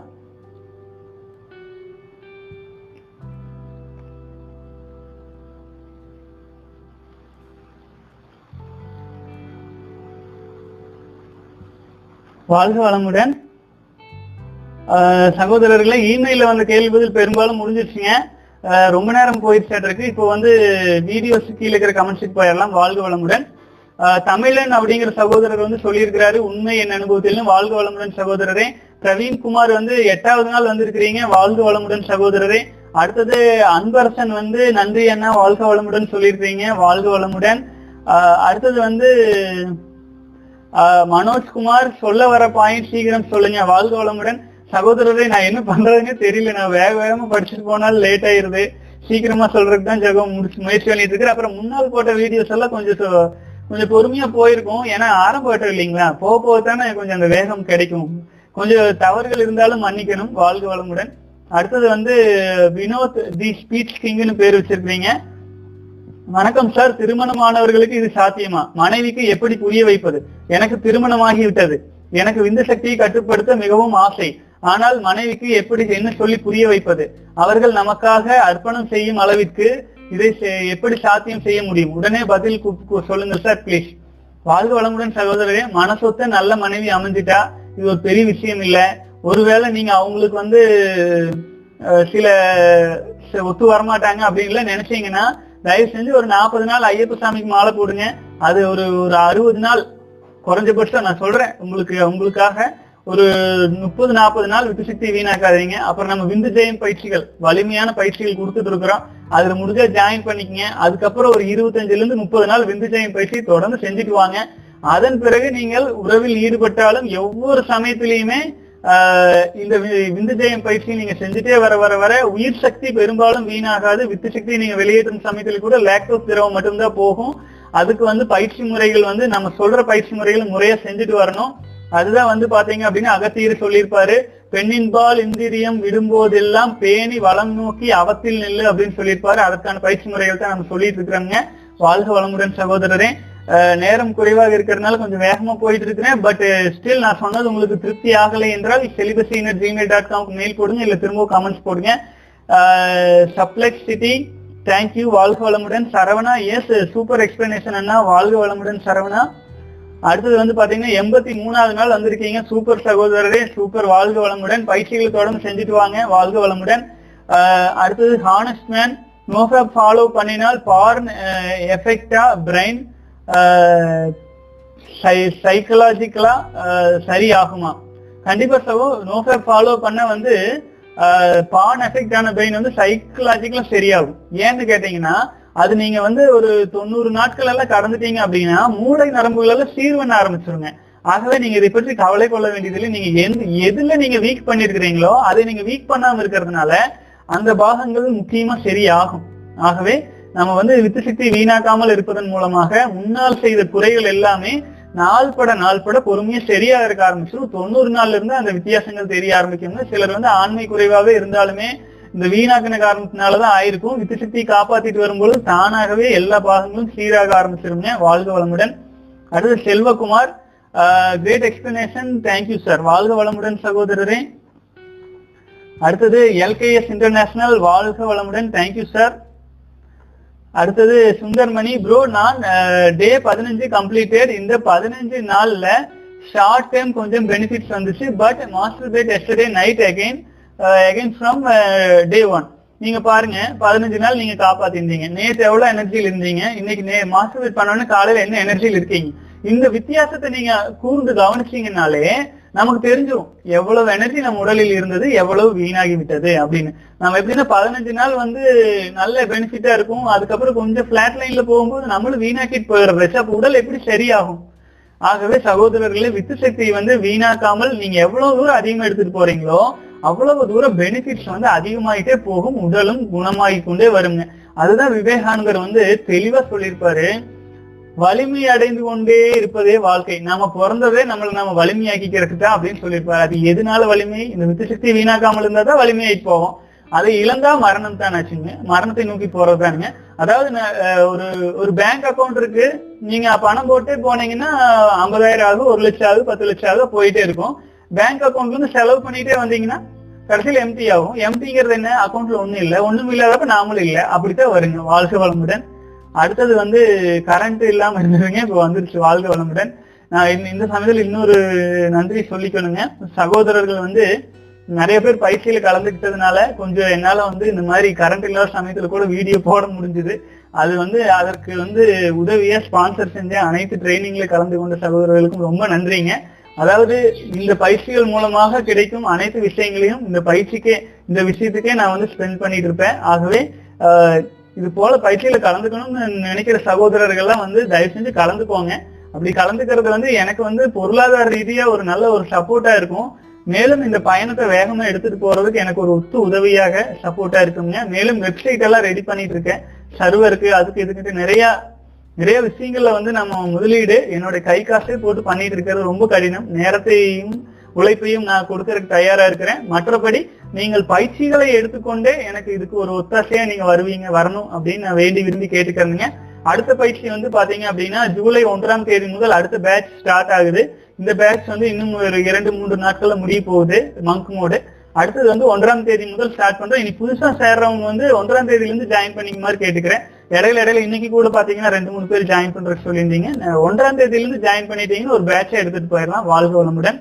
அடுத்தது வந்து பாத்தீங்கன்னா ப்ரோ எக்ஸ்பீரியன்ஸ் வீடியோ ஏன் போடுறது இல்ல போலாம். வாழ்க வளமுடன் சகோதரருடைய நேரம் குறைவா இருக்கிறது தானுங்க. இன்னும் பயிற்சி வகுப்புகளுக்கும் போயிட்டு இருக்கு. அப்புறம் வந்து இன்னொரு ரீசன் வந்து ஆங்கிலேயர்கள் வெளிநாட்டுக்காரங்க பண்ண எக்ஸ்பீரியன்ஸையுமே தான் போட்டுட்டு இருக்கிறோம், மொழிபெயர்ப்பு பண்ணி காப்பி பண்ணி. ஆகவே அதுல இருந்து கொஞ்சம் தவிர்த்து இனிமேல் நம்முடைய சகோதரர்களுமே இப்போ கொஞ்சம் கொஞ்சமா வந்துட்டாங்க. 80 நாள் 90 நாள் எல்லாம் வந்துட்டு இருக்கிறதுனால அவர்கள் எல்லாருமே தங்கள் அனுபவங்களை எனக்கு எழுதி அனுப்பணும்னு நான் கேட்டுக்கிறேன். முடிஞ்ச வாய்ஸ் ரெக்கார்டு பண்ணி கூட போட்டு விடுங்க. வாய்ஸ் ரெக்கார்டு பண்ணி என்னுடைய celibacy@gmail.com அனுப்புங்க. அவங்களுடைய பெயர் குறிப்பிடாம கூட நான் வந்து அதை வீடியோவா போற பலருக்கும் ஒத்தும் உதவியும் ஒத்தாசையுமா இருக்கும். கண்டிப்பாக 50 நாட்களுக்கு மேல் கடந்த பல சகோதரர்கள் இந்த வீடியோ பார்த்துட்டு இருப்பீங்க.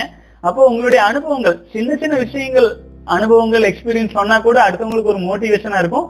ஆகவே அந்த மாதிரி இருந்து ஒரு வாய்ஸ் ரெக்கார்ட் பண்ணி இந்த குரூப்ல கூட போட்டு விடுங்க.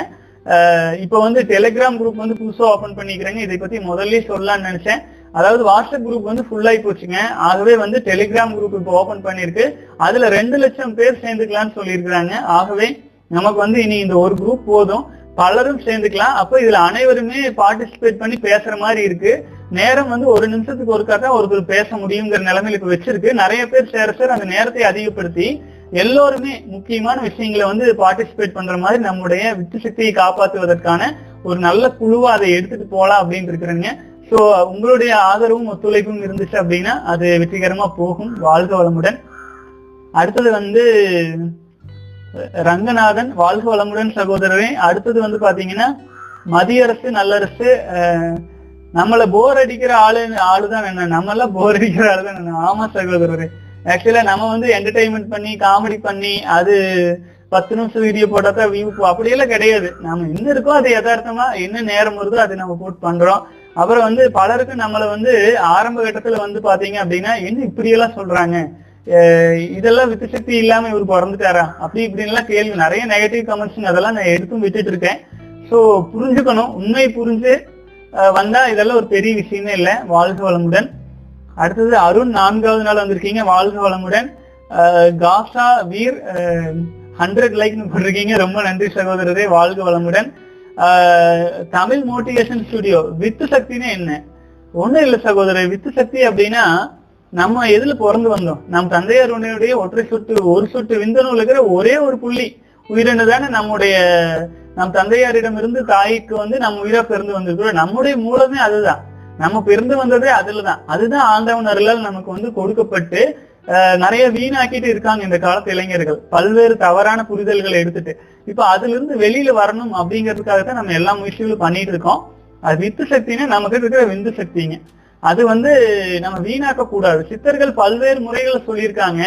அது பலரும் வந்துட்டு அது பரிபாசையில எவ்வளவு தெளிவா சித்தர்கள் விளக்கமா சொல்லியிருக்காங்க. அதையே போய் குழப்பி பலரும் வந்து தன்னுடைய அறிவு காட்டுற மேதைமையை காட்டுற அப்படின்ட்டு அந்த சித்தர்கள் எழுதுனதையே மறைச்சு பேசி அப்படியெல்லாம் பண்ணிட்டு இருக்காங்க. இதெல்லாம் அப்படி செய்ய வேண்டிய விஷயமே இல்லை. ஆபாசமான மக்களை கெடுக்க வேண்டிய எத்தனையோ விஷயங்கள் வந்து உலகத்துல விரவி கிடக்குது. ஒரு பெண்ணின் ஆணின் உறுப்புகளை அந்தரங்க உறுப்புகளை எல்லாம் இணையதளத்துல அப்படி போட்டுட்டு இருக்கிற சூழ்நிலையில நம்ம உண்மையா நம்ம சித்தர்கள் நம்மளை பாதுகாத்துக் கொள்வதற்காக கொடுத்த விஷயங்கள் எல்லாம் மறைச்சு கொண்டுட்டு போய் ஒரு பயனுமே இல்லை. வாழ்க வளமுடன். தொடர்ந்து பயணிக்கலாங்க. அதனால எல்லாருமே ஆன்மீக பயணத்துல இருக்கும் அனைத்து சகோதரர்களுமே நான் வேண்டி கேட்டுக்கிறது இதுதான், எதையும் மக்களிடம் மறைச்சு மறைச்சு நீங்க பண்ணணும்னு நினைக்காதீங்க. எல்லாத்தையும் வெளிப்படையா மக்களிடம் சொல்லி இந்த மாதிரி இக்கட்டான சூழ்நிலைகள் இருந்து அவங்க வெளியில வர்றதுக்கு நம்ம ஒத்து உதவியமா இருக்கணும் அப்படின்னு கேட்டுக்கிறீங்க. வாழ்க வளமுடன். புதுசு புதுசா பேர் வச்சுக்கிறாங்க ஆச்சுங்களா, ஆகவே புதுசு புதுசா பேர் வச்சு மறைச்சு மறைச்சே ஒன்னொன்னு செய்யறதுக்கு பாக்குறாங்க. ஆகவே அந்த மாதிரி வேண்டாம்னு கேட்டுக்கிறேங்க. அடுத்தது டமால் துமில் அப்படின்னு ஒருத்தர், நீங்க சொல்வது ஏற்றுக்கொள்வதற்கு ஏற்றது. ரொம்ப நன்றி சகோதரரே. ஷைஜு, அருமையான பதிவு, வாழ்க வளமுடன், எல்லாம் வல்ல இறைவனின் அருளால். ரொம்ப நன்றி சகோதரரே, வாழ்க வளமுடன். அடுத்தது Swami Devarajan, nice but this matter should not be publicized but only taught in person to good people only. சகோதரரே அதுதான் இப்ப நான் சொன்னேன் ஆக்சுவலா. ஏன்னாங்க இது வந்து பாத்தீங்கன்னா இந்த மாதிரி விஷயங்கள்லாம் வந்து வெளியில சொல்லி கொடுக்க கூடாது, இந்த மாதிரி சொல்லித்தர வேண்டாம், தனிப்பட்ட முறையில தனியே நல்ல மக்களா பார்த்து அவங்களுக்கு மட்டும் சொல்லி கொடுங்க அப்படின்ட்டு பலரும் சொல்றாங்க. நான் வந்து அந்த மாதிரி இல்லைங்க, எல்லாத்தையும் எல்லாரும் சொல்லி கொடுத்துடணும் அப்படிங்கிறத நம்ம ஓப்பனே பண்ணிட்டு எல்லாத்தையும் சொல்லிடுறோம் ஆச்சுங்களா. சைடு எஃபெக்ட்ஸ் மாதிரி வர்ற ரொம்ப ரிஸ்கான பயிற்சிகளை மட்டும்தான் பயிற்சிகளுக்குள்ள கொண்டுட்டு போறோம், மற்றபடி யூடியூப்லயே எல்லாத்தையும் சொல்லிட்டு தான் இருக்கிறோம். ஆகவே நம்ம கிட்ட எதுவுமே மறைக்கிறதெல்லாம் கிடையாதுங்க.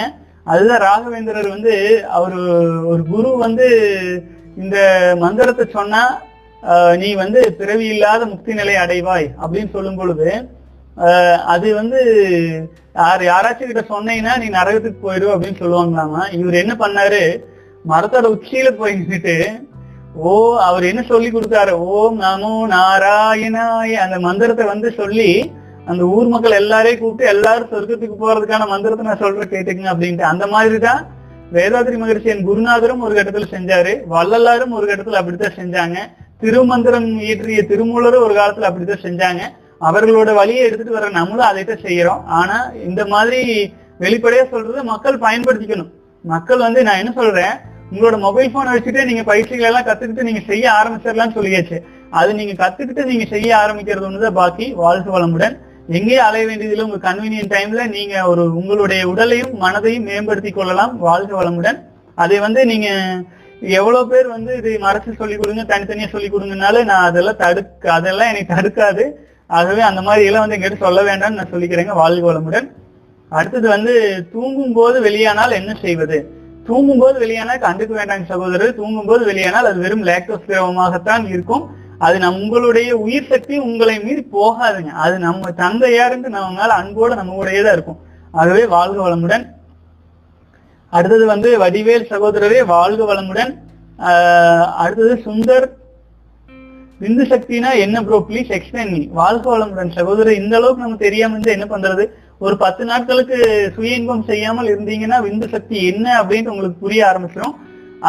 அதை பற்றி புரிந்து கொள்ள வேண்டும், அதனுடைய அருமை பெருமைகளை தெரிஞ்சுக்க வேணுங்க. அதை தெரியலைன்னா வாழ்க்கையிலே நமக்கும் மிருகங்களுக்கும் வித்தியாசம் இல்லாம போயிடும். ஏன்னா மிருகங்களுக்கு கூட தெரியும், இதை வீணாக்க கூடாது, பருவ காலத்துல குழந்தைகளுக்காகத்தான் வீணாக்கணும்னு அதுக்கு தெரியும். ஆனா மனிதனுக்கு அது கூட தெரியறது இல்லை, சுய இன்பம் பார்த்து பார்த்து இதை வீணாக்கிடுறாங்க. அதனால எனர்ஜி போய் பலரும் வீக்காம இருக்கிறாங்க, அந்த நிலை மாறணும். வாழ்க வளமுடன். அடுத்தது வந்து பாத்தீங்க அப்படின்னா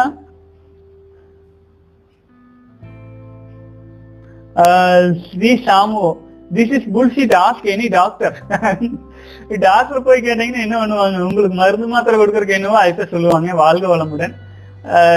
அடுத்தது வந்து பாத்தீங்கன்னா கிஷோர்குமார், இதுக்கு ஆக்ட்ரஸ் தான் காரணம், சினிமா சீரியல் அவங்க வேலைதான் இதெல்லாம் அப்படிங்கிறீங்க. ஆமாங்க, அவங்க எல்லாம் வீழ்வர் கூடு நரகிலே அப்படின்ட்டு ஒரு வீடியோ போட்டிருக்கிறோம், அது பார்த்தாங்க அப்படின்னா கொஞ்சமாச்சும் ஏதாச்சும் தெளிவு கிடைக்குதான் பார்ப்பாங்க. இதெல்லாம் தவறு, பாவம், மிகப்பெரிய பாவம். நீங்க வந்து அசால்ட்டா வந்து உடலை காட்டி நீங்க நடிச்சுட்டு போயிட்டீங்கன்னா அது வந்து எவ்வளவு இளைஞர்கள் வாழ்க்கையை பாதிக்குதுங்க. அது வந்து தயவு செஞ்சு புரிஞ்சுக்கணும். அதுல அடிக்ட் ஆகியிருக்காங்க, அதுதான் பிரச்சனை. தம்ப்நெயில் போட்டேன்னா கூட அந்த மாதிரி கொஞ்சம் கலந்து இளைஞர்களை வந்து பார்த்தோன்னு உள்ள வர மாதிரி போட்டாதான் வராங்களே. இல்லை நான் நார்மலா வந்து இதை பற்றி நான் கூற போகிறேன் கேள்வி பதில் அப்படின்னு மட்டும் போட்டுட்டு இருந்தேன்னா 30-40 பேர் கூட வந்து பார்க்க மாட்டேங்கிறாங்க, நீங்களே வந்து பார்க்க மாட்டேங்கிறீங்க. அதுதான் பிரச்சனையா இருக்குது. அப்புறம் ஒரு சிலர் வந்து ஏன் இந்த மாதிரி போடுறீங்கன்னு கேக்குறீங்க, அப்புறம் என்ன பண்றதுன்னு தெரியலீங்க சகோ. ஒருவேளை நம்மளுடைய சேனல் வந்து ஓரளவுக்கு ரீச் ஆயிடுச்சுன்னு வைங்களேன், ஓரளவுக்கு ஒரு 10,000 ஒரு 1,00,000 பேர் வரை நம்ம கொண்டு வந்துட்டா அதன் பிறகு வந்து நம்ம இயல்பா போடுறதுவே போட்டுட்டு இருப்போம். ஏன்னா ஆரம்ப இடத்துல இந்த மாதிரி சில விஷயங்களை எல்லாம் தாண்டிதான் போக வேண்டியதா இருக்குது. ஆபாசமான விஷயங்கள் எல்லாம் பார்க்கவும் வேண்டாம். ஆபாசமான விஷயங்கள் எல்லாம் வந்து இது ரொம்ப தவறு, வித்து சுத்தி வீணாக்கும். நம்ம வந்து சேனலுக்குமே அந்த மாதிரி வந்து சில விஷயங்களை வந்து முன்னால போட்டா தான் வந்து பாக்குறதுக்கும் மாறாங்க. அது எந்த மாதிரி மைண்ட் செட்னு எனக்கு புரியல. 2-3 தம்ப்நெயில்ஸ் எல்லாம் நான் மாத்தி மாத்தி போட்டு சில விஷயங்கள் இப்படி மாறி கொண்டு போக வேண்டியதா இருக்குதுங்க. அதேதான் வந்து மீடியாக்காரங்களுக்குமா இருக்கலாமே என்னமோ தெரியல. மக்களுடைய மனநிலை இம்ப்ரூவ் ஆகணும். ஆபாசத்தை நோக்கி போவதை தவிர்க்க ஆரம்பிச்சாலே இதெல்லாமே சரி பண்ணிடலாங்க. வாழ்க்கை வளமுடன். அடுத்தது வந்து ஹானஸ்மேன் 79வது நாள் வந்திருக்குன்னு சொல்றீங்க. இவ்வளவு நாள் ஆகும் பிளாட்லைன் சரியாக உறுப்பு வளர்ச்சி ஆகலாம், இப்போது பெரிதாகும். 360 அல்லது 100 நாள் டேஸ் இனஃபான்னு கேக்குறீங்க. ஹானஸ்மேன் வாழ்க வளமுடன் சகோதரரே. 80 நாள் கடந்திருக்கிறீங்க. சூப்பர் சகோதரரே. வெற்றிகரமாக 90 நாள் நீங்க நெருங்கிட்டீங்க. பிளாட் லைன் இருந்துச்சு அப்படின்னா அது சரியாகும். அது உங்கள் நீங்க எவ்வளவு டேமேஜ் பண்ணிருக்கீங்கிறத பொறுத்து. ஆகவே அது நீங்க மன உறுதியோட வாங்க, கண்டிப்பா சீரடைஞ்சிட்டு வந்துடும். வாழ்க வளமுடன். இதுல இன்னொரு விஷயம் என்ன தெரியுங்களா, அது நீங்க எவ்வளவு எனர்ஜி வீணாக்காம இருக்கீங்கிறத பொறுத்தும் இருக்கு. நீங்க உங்ககிட்ட வந்து அதை ஏற்கனவே பலமுறை சொன்ன மாதிரி ஒரு 1000 100 மாத்திரைகள் உள்ள எனர்ஜி உங்கள் உடல்ல வருதுன்னா நீங்க வந்து 100 மாத்திரை உள்ள எனர்ஜியும் படம் பார்க்கறதுலயும் அதுலயும் இதுலயும் வீணாக்கிட்டீங்கன்னு வைங்க, உடல் எப்படி வெளியில வரும்? அதையும் யோசிக்கணும். நீங்க எனர்ஜி வருதுங்கிறதுக்காக நீங்க போயிட்டு வேற வேற விஷயங்கள்ல கவனத்தை செலுத்தி அப்போ எனர்ஜி வீணாக்கிட்டே இருந்தீங்கன்னா பிளாட் லைன் எச்சாயிட்டே போகும். அது சீக்கிரம் முடியணும்னா உடலுக்கு வந்து எனர்ஜி வீணாக்காத கொஞ்சம் தியானம், மெடிடேஷன், அது எல்லாத்துலயுமே கொஞ்சம் கவனத்தை செலுத்தணும்னு கேட்டுக்கிறீங்க. வாழ்க வளமுடன். அடுத்தது வந்து நம்பி 34வது நாள் வந்திருக்கீங்க. வாழ்க வளமுடன் சகோதரரே. Ram good explanation, congratulations. ரொம்ப நன்றி சகோதரரே. வாழ்க வளமுடன். மோகன் பிரபாகர் வாழ்க வளமுடன். ஷைஜு வாழ்க வளமுடன் சகோதரரே. அருமையான பதிவுன்னு சொல்லியிருக்கீங்க. நன்றி நன்றி நன்றி. ஷைஜு வந்து டெய்லி சப்போர்ட்டிவ் மெசேஜ் போடுறீங்க. ரொம்ப நன்றி சகோதரரே. உங்களை மாதிரி ஒரு அன்பா, எந்த ஒரு எதிர்பார்ப்பும் இல்லாத ஒரு ஆரம்பத்திலிருந்து ஒரு சப்போர்ட்டா இருக்கிறீங்க. இதுக்கெல்லாம் நான் என்ன கைமாறி எப்படி எனக்கு ஒண்ணுமே தெரியல சகோதரரே. ரொம்ப நன்றி. என்னுடைய பயணத்துக்கு வந்து இந்த மாதிரி பல பாசிட்டிவான மனதுடைய நல்ல சோல்ஸ் எல்லாம் நிறைய பேர் துணையா இருக்கீங்க. ரொம்ப ரொம்ப நன்றி. வாழ்க வளமுடன். அடுத்தது அண்ணா போதி தர்மர் வீடியோ போட்டு பாருங்க, நியூஸ் நல்லா போகும். பட் ஒரு ரெஸ்ட்ரிக்ஷன், ஷார்ட் அண்ட் ஸ்வீட்டா போடுங்க. ஒரு 6ல இருந்து 7 மினிட். தென் ரொம்ப யூஸ் பண்ண திகட்டிடும். ஜஸ்ட் உங்க சிஷியன் அட்வைஸ் ஐனா. வாழ்க வளமுடன் சகோதரரே. போதி தர்மர் பத்தி நீங்க சொல்லி இருக்கிறதுனால நிச்சயமாக அதை எடுத்து ஒரு வீடியோ நிச்சயமா போட்டலாம் சகோ. வாழ்க வளமுடன். அடுத்தது வந்து ஹரியோம் ராகவேதா அப்படின்னு ஒரு பேர் வச்சிருக்கீங்க. அன்னமய கோஷ அன்பர்களையும் அவசியம் ஆனந்தமயமான கோஷ அறிஞராக உயர்த்த வேண்டியது தமிழின் முதல் கடமைதான். நல்லது, நன்றி. வாழ்க வளமுடன் சகோதரரை. ஆனால் பண்பாடு கமலும் தலைப்புகளில் உண்மையை வெளியிட தலைப்படுங்க அப்படின்னு கேட்டிருக்கிறீங்க. கண்டிப்பா சகோதரரை, பண்பாடு கமலும் நம்முடைய தலைப்புகள்ல கண்டிப்பா நம்ம போடணும். அதுதான் என்னுடைய ஆசையுமேங்க. இது வந்து நம்முடைய ரிசர்ச் டீம் வந்து அந்த மாதிரி சகோதரர்கள் வந்து போட்டு இந்த மாதிரி தலைப்பு போடுங்க, இந்த மாதிரி போட்டாதான் வியூஸ் வரும் அப்படின்லாம் சொல்றதுனால நம்ம வெளியில காட்டிட்டு உள்ள கான்டென்ட்ஸ் வந்து நம்ம கான்டென்ட்ஸ் தான் நம்ம போடுறோங்க. முதல்ல நிறைய பேர் உள்ள வரணும் இல்லைங்களா, வந்து பார்க்கணும் இல்லைங்களா, அதுக்காக அந்த மாதிரி போட்டிருக்குங்க. அதெல்லாம் மாத்தணும்னு என்னுடைய ஆசைங்க. இப்ப என்ன ஒரு 3000 4000 சப்ஸ்கிரைபர் தான் இருக்கிறோம். இப்ப இந்த கொஞ்சோண்டு நம்ம கிட்ட இருக்கிற இந்த வாய்ப்பை வச்சுதான் பலரை ரீச் பண்ண வேண்டியதா இருக்குதுங்களா. ஆகவே அந்த மாதிரி சில விஷயங்களை ரிஸ்க் எடுக்கிறோம். அந்த ரிஸ்க் எடுக்க வேண்டியது கட்டாயமா இருக்கிறதுனாலதான் அப்படி. தயவு செஞ்சு வெளி அழகை பார்த்து மயங்கி விடாதீர்கள். உள்ளே வந்து பாருங்கள். உள்ளே இருக்கிற விஷயத்தையும் ஆராய்ந்து நல்ல முடிவெடுங்கள். வாழ்க வளமுடன்.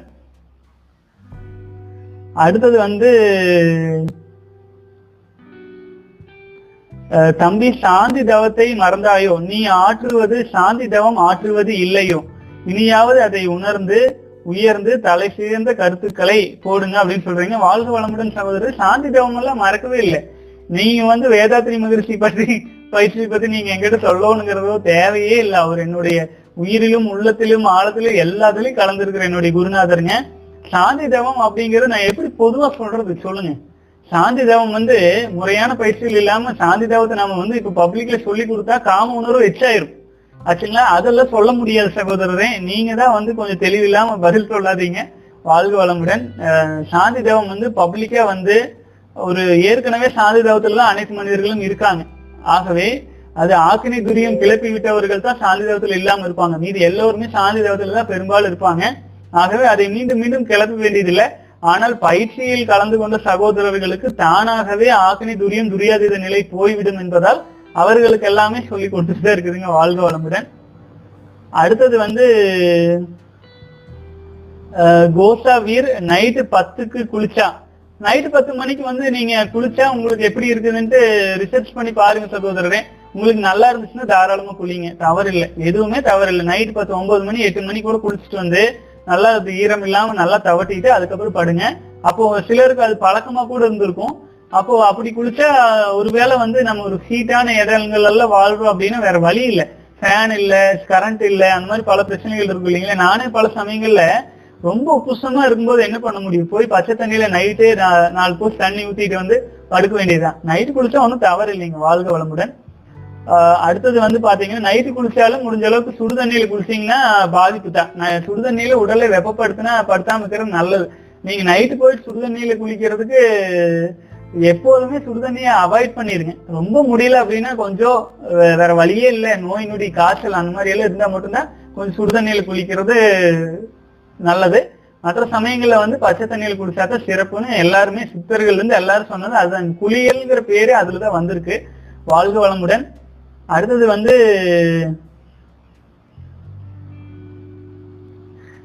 இன்னொரு சகோதரர் வந்து ஏதோ கேட்டிருக்கீங்க, நெகட்டிவ் கமெண்ட்ஸ் எல்லாம் இருக்கு. இனிமேல் நெகட்டிவ் கமெண்ட்ஸ் வந்துச்சுன்னா கொஞ்சம் அவாய்ட் பண்ணிடலாமான்னு பாக்குறேங்க.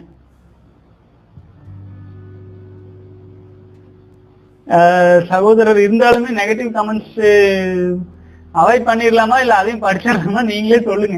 நெகட்டிவ் கமெண்ட்ஸ் வந்து டிஸ்கரேஜ் பண்ணிடக்கூடாது பலரையும். வாழ்க வளமுடன். அடுத்தது வந்து